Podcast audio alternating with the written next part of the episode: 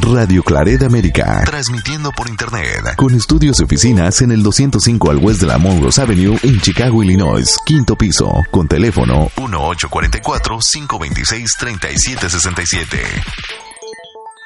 Bienvenidos hermanos a nuestras reflexiones bíblicas, a las lecturas del día. Hoy es viernes 22 de noviembre de la trigésima tercera semana de tiempo ordinario. Ya estamos a fines del año litúrgico, fines del año litúrgico 2019. Ah, nuevamente hoy es viernes 22 de noviembre y hoy celebramos la memoria de Santa Cecilia, Virgen y Mártir.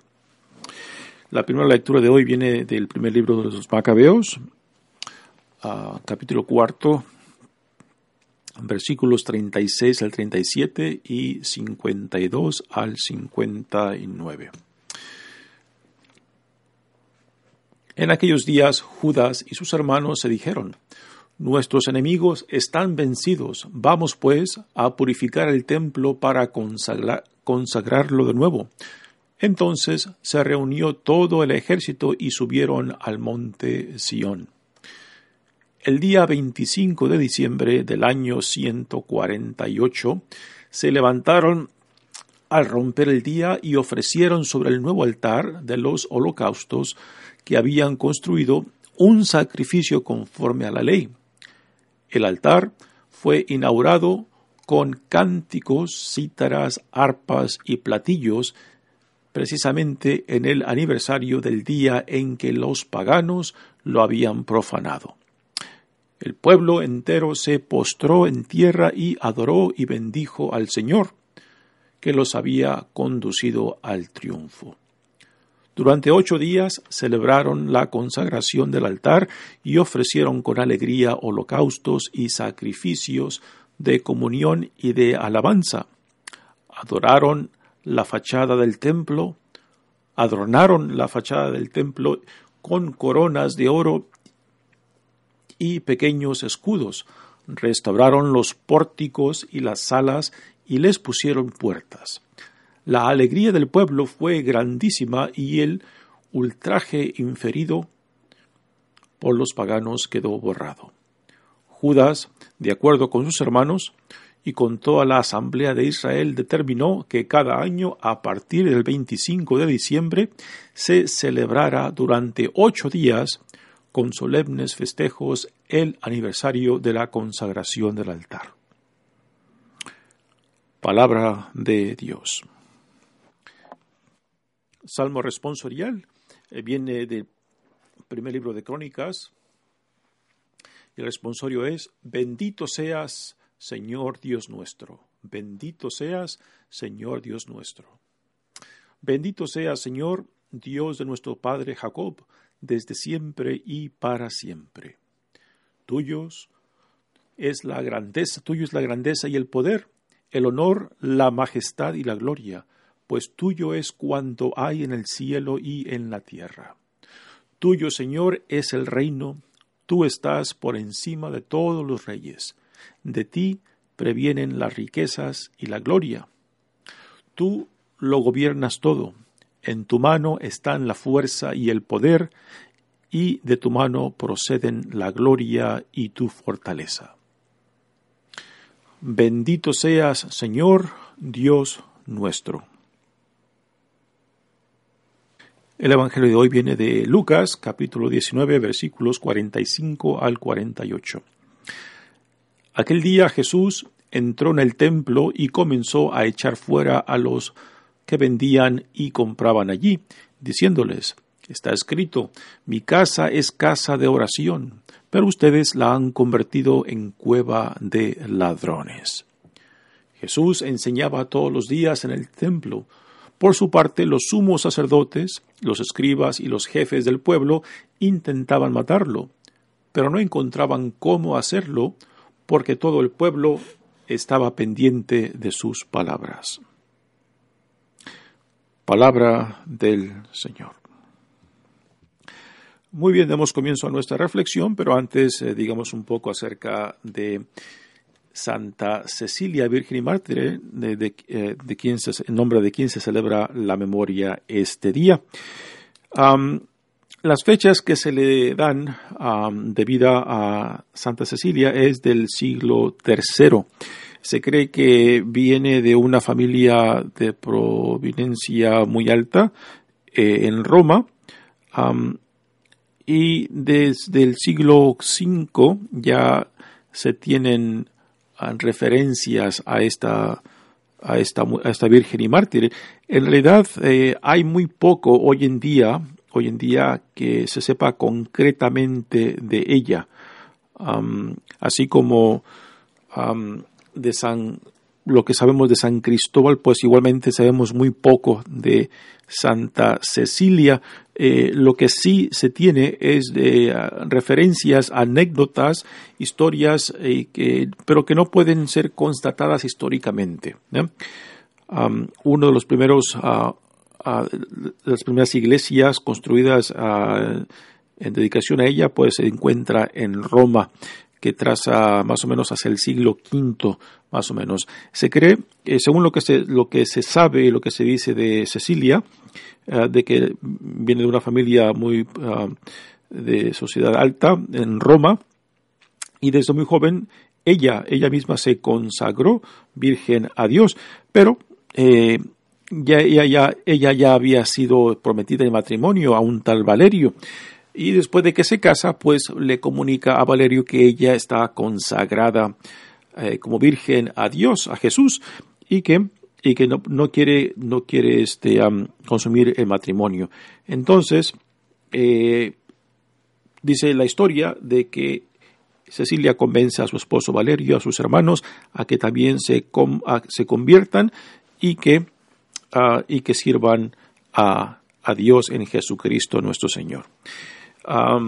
Dice la historia que después de esto, eh, Valeria y, digo, este, Cecilia y junto con su esposo Valerio fueron, fueron arrestados y que fueron y que murieron como mártires. Santa Cecilia es la santa de músicos. ¿Cuál es la conexión? Eh, en realidad no, no hay datos muy concretos el por qué. El por qué Santa Cecilia ah, es la santa de, de, los músicos, de los artistas, cantantes. ¿no? Pues bien, tenemos esta, esta santa que eh, desde muy principios de la iglesia pues hay varias referencias a ella pero no tenemos datos históricos muy concretos. ¿no? pero sí es mencionada eh, desde, eh, desde en la iglesia, desde, y es uno de los nombres que, que se mencionan en, en, la, en, la, misa, en la misa que, em, que se, en el cual resaltan nombres de mártires, hombres y mujeres de la iglesia primitiva, y el nombre de ella es uno de los nombres que resaltan en la Santa Misa.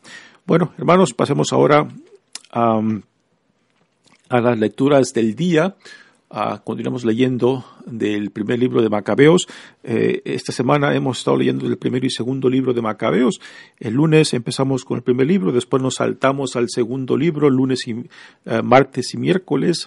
Después ayer regresamos otra vez al primer libro de Macabeos, donde leímos acerca de Matatías, eh, uno de los primeros israelitas que eh, rechazaron ser forzados a apostatar en contra de su religión y tradiciones.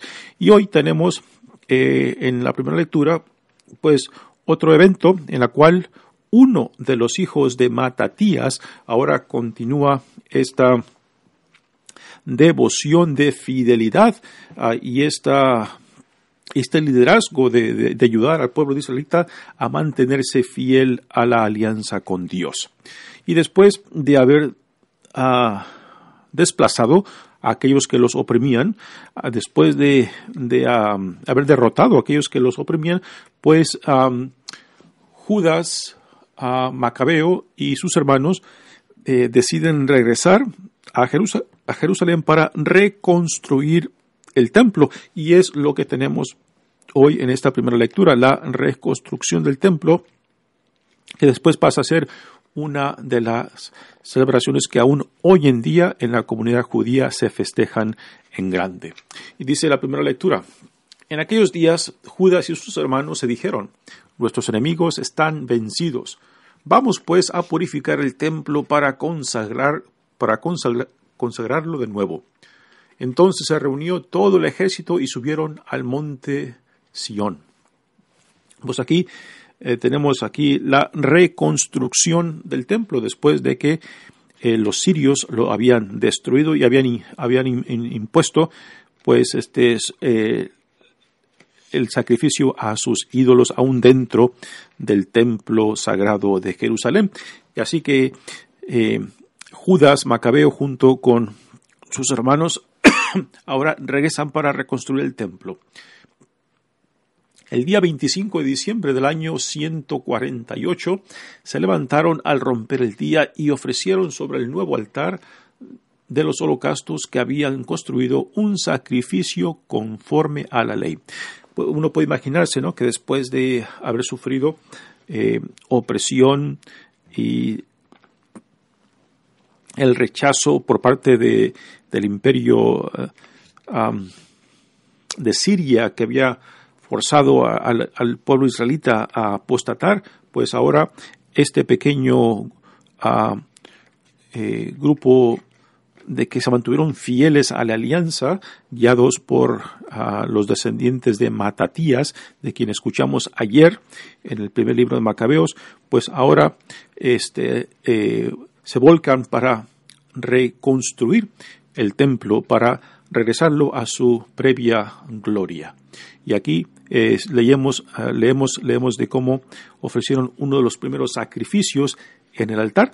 ¿Y qué era lo que se, se hacía? Pues sacrificar animales em, eh, como ofrenda de reconciliación, como ofrenda de renovación del pacto o de la alianza que Israel había hecho con su pueblo. Y al ser esto, pues están renovando el compromiso de ser un pueblo sagrado, un pueblo de Dios y de, recomprometerse a la vida a la cual Dios los llamaba por medio de esta alianza.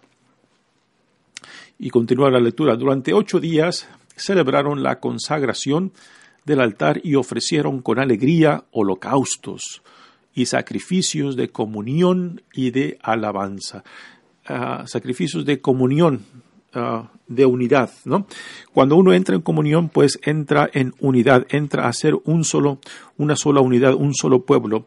Y por ejemplo, nosotros cuando, cuando este, vamos a, celebramos la Santa Misa y recibimos entramos en comunión, recibimos la Eucaristía, nos estamos uniendo a nuestro Señor, nos estamos haciendo uno con Él.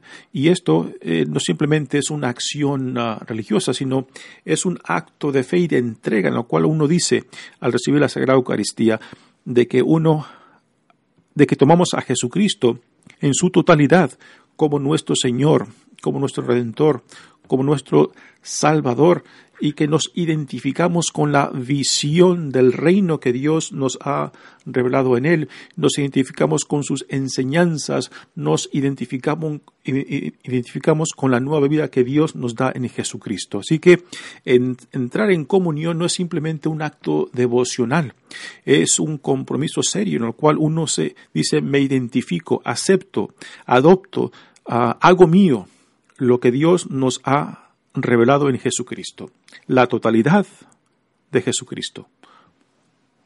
Pues cuando el, eh, Judas Macabeos junto con sus hermanos pues están haciendo estos holocaustos y sacrificios de comunión y alabanza, pues están buscando otra vez hacer, reunir al pueblo y hacerlo uno, hacerlo uno, eh, para que regresen a la fidelidad, para que regresen a la alianza eh, la cual había sido impactada con em, el, por, el, gobierno de Siria cuando se impusieron sobre ellos. Después dice, adoraron la, adornaron la fachada del templo con coronas de oro y pequeños escudos. Restauraron los pórticos y las salas y les pusieron puertas la alegría del pueblo fue grandísima y el ultraje inferido por los paganos quedó borrado. ¿no? Así que con esto no solamente restauran el templo, centro del culto judío, centro de la identidad judía, ah, sino también los regresa a, esa, a ese tipo de unidad al entrar en comunión con el Dios que los había llamado. Judas, de acuerdo con sus hermanos y con toda la asamblea de Israel, determinó que cada año, a partir del 25 de diciembre, se, que celebrar, se celebrara durante ocho días con solemnes festejos el aniversario de la consagración del altar.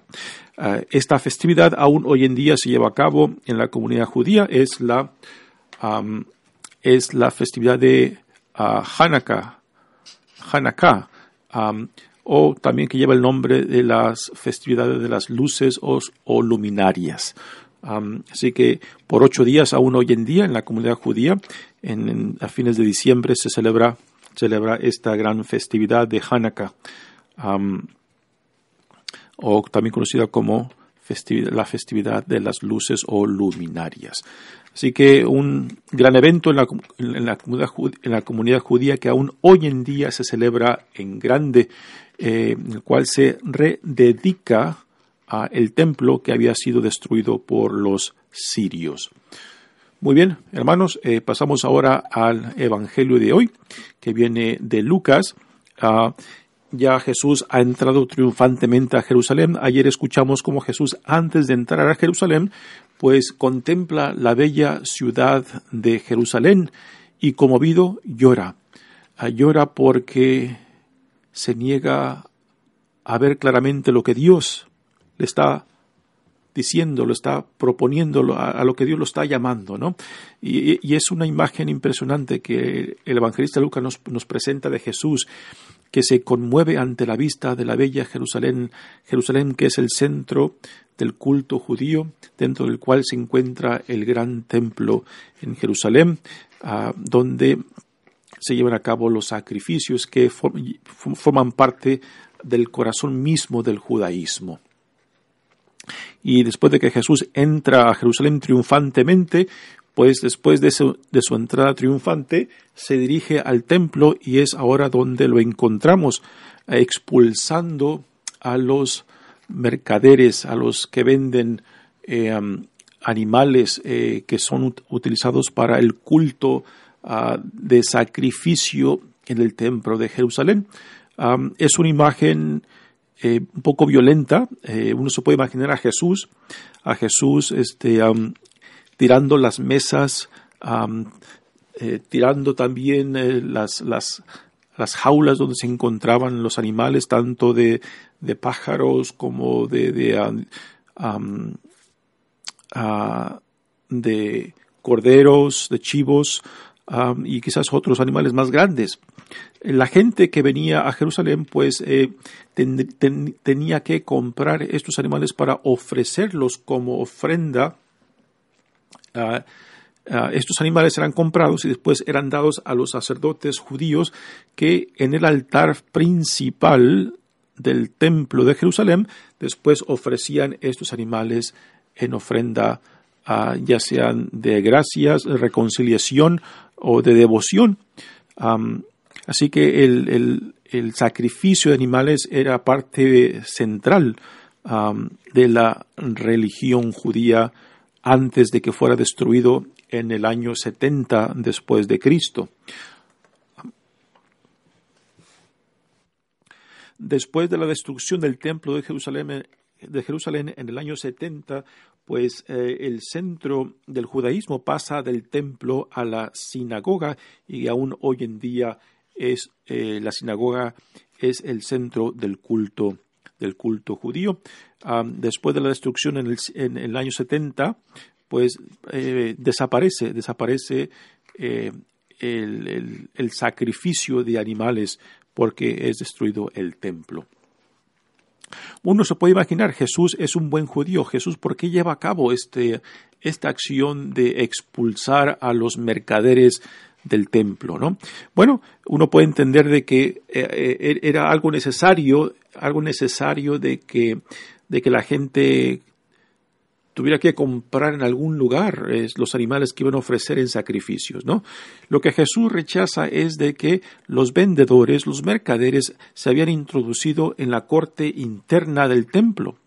El, antiguo, el antiguo templo de Jerusalén se nos describe de que estaba compuesto por diferentes cortes o espacios que estaban dedicados a diferentes cosas. El centro del, del templo de Jerusalén, en el centro estaba, estaba el, el lugar más santo, donde se ofrecían los inciensos. Después estaba eh, el altar, donde se ofrecían los sacrificios. Después estaba la corte o espacio donde se permitían solamente a los hombres.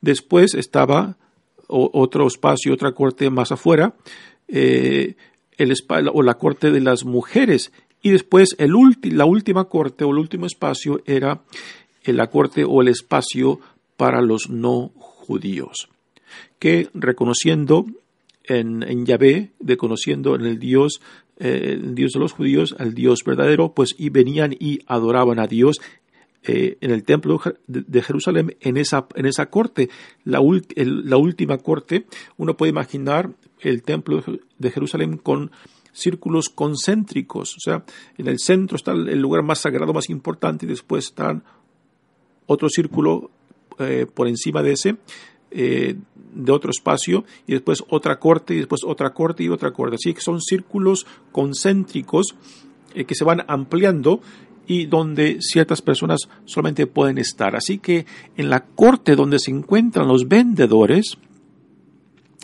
era la corte para los no judíos que reconocían en el Dios de los judíos al Dios verdadero. ¿no? Y es el espacio que ahora los mercaderes están, están, eh, eh, están llenando. Y por eso eh, Jesús los expulsa porque ese lugar debería de ser la corte o el espacio para que aquellos que reconocieran al Dios pudieran ir y alabar, glorificar y orar, ¿no? Entonces Jesús expulsa a los vendedores de un espacio o de la corte que estaba reservada para los no judíos, para los extranjeros. Entonces, cuando Jesús dice que dice que eh, mi casa es casa de oración, pero ustedes la han convertido en cueva de ladrones, ¿no? Bueno, el de ladrones mm, ¿hasta qué punto este eran, eran ladrones los vendedores? Quizás lo cual es, eh, aún hoy en día se encuentra, se, puede ver en muchos lugares de, ah, de peregrinaciones o lugares sagrados, de que aún hoy en día se pueden encontrar vendedores, ¿no? Que por estar cerca de los lugares sagrados, pues a veces aumentan los precios porque la gente muy, muy devota, pues viene con buenas intenciones y los mercaderes por sacar más provecho, pues este, venden más caro, ¿no?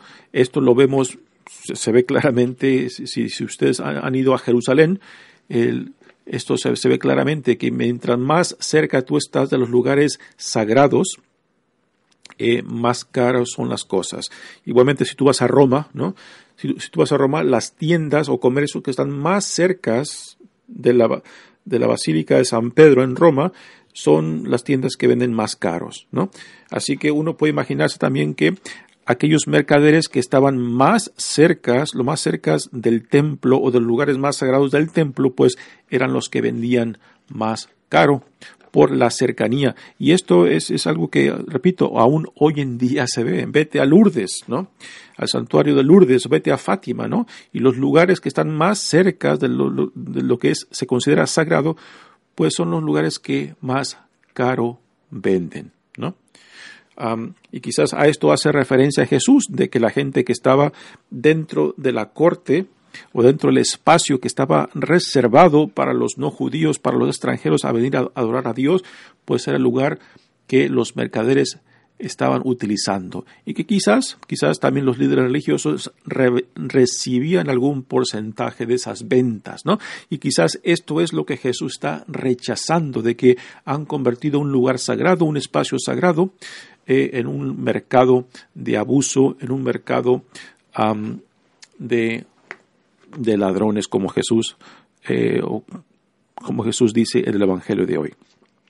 Así que Jesús busca hacer una limpia, busca expulsar a los mercaderes para retomar ese espacio, ese espacio para que sea el espacio de oración, particularmente para aquellos que no son judíos, para los extranjeros que reconocen en Dios al Dios, al Dios verdadero. Ahora, al nivel personal, ah, lo que Jesús está haciendo aquí también se puede, se puede sacar una, una interpretación muy propia, yo creo que muy adecuada, ¿no?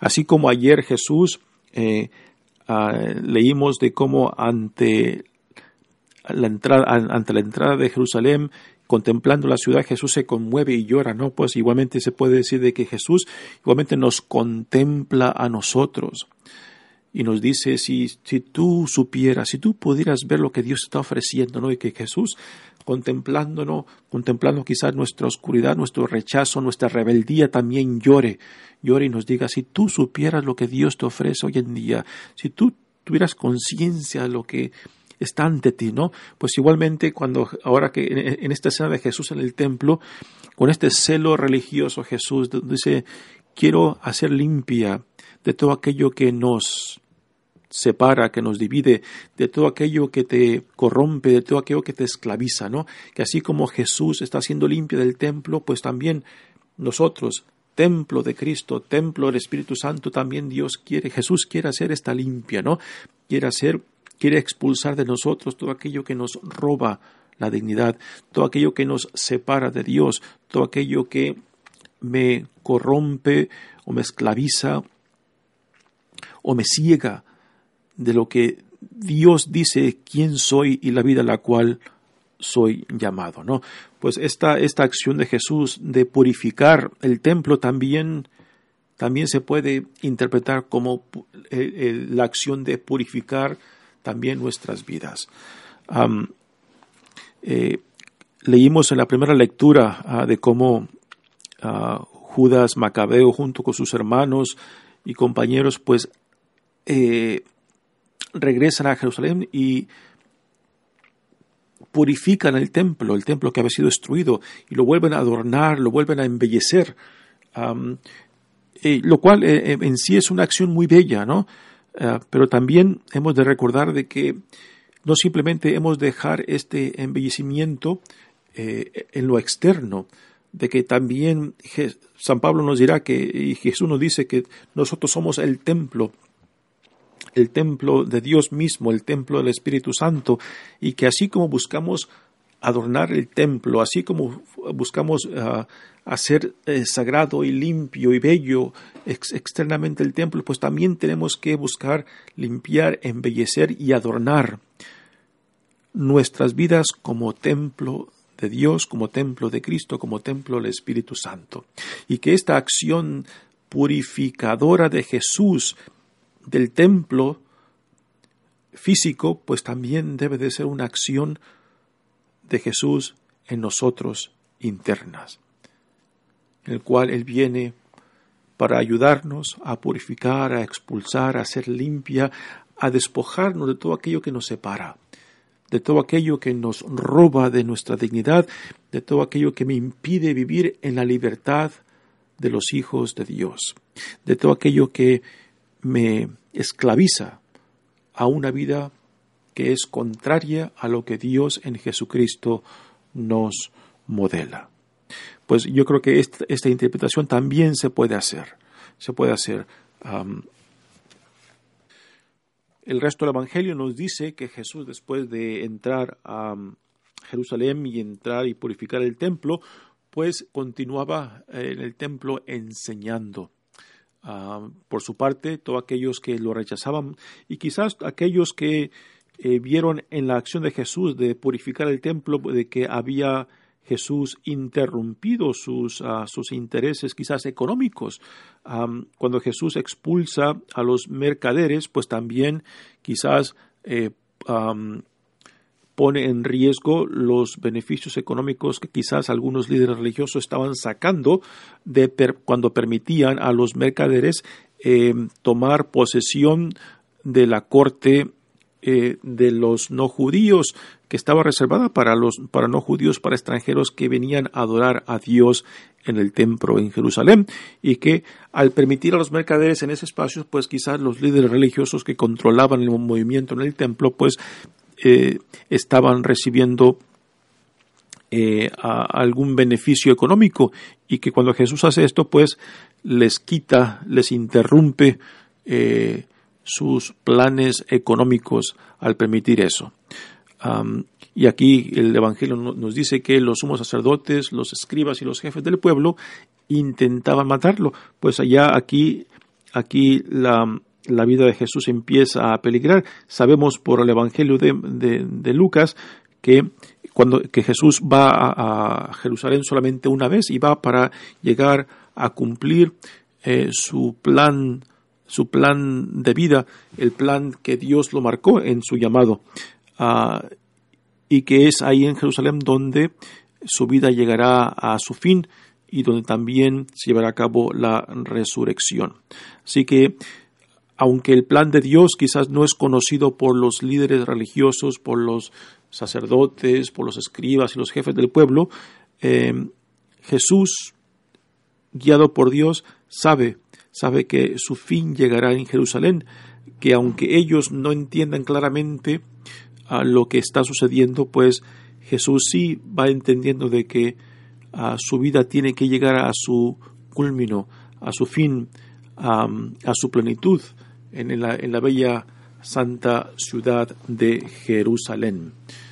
Ah, y aquí tenemos pues manifestada claramente el plan de Dios, aunque oculto para los la gente que lo rechaza, que lo odia, que busca matarlo, ah, para Jesús no. El plan de Dios está claro y que aunque Jesús no busca el sufrimiento por el sufrimiento, sino que Él lo que busca es la fidelidad a la vida a la cual Dios lo llama. Y aunque esto incluirá la muerte misma, Jesús sabe de que el amor nunca puede ser destruido. El amor nunca puede ser enterrado porque tarde o temprano siempre el amor resucita. Y es lo que tenemos en la resurrección de Jesucristo, la victoria del amor sobre la violencia, la victoria del amor sobre el odio, la, la, victoria del amor sobre la muerte misma, en la cual nosotros compartimos cuando nos identificamos plenamente con la visión del reino que Dios ha inaugurado en Jesucristo. Muy bien, hermanos, mi nombre es Padre Tony Díaz, misionero claretiano, y estas reflexiones llegan a ustedes desde la parroquia de San Antonio Clareda, aquí en el sur de Fresno. Que Dios los bendiga. Radio Clareda América.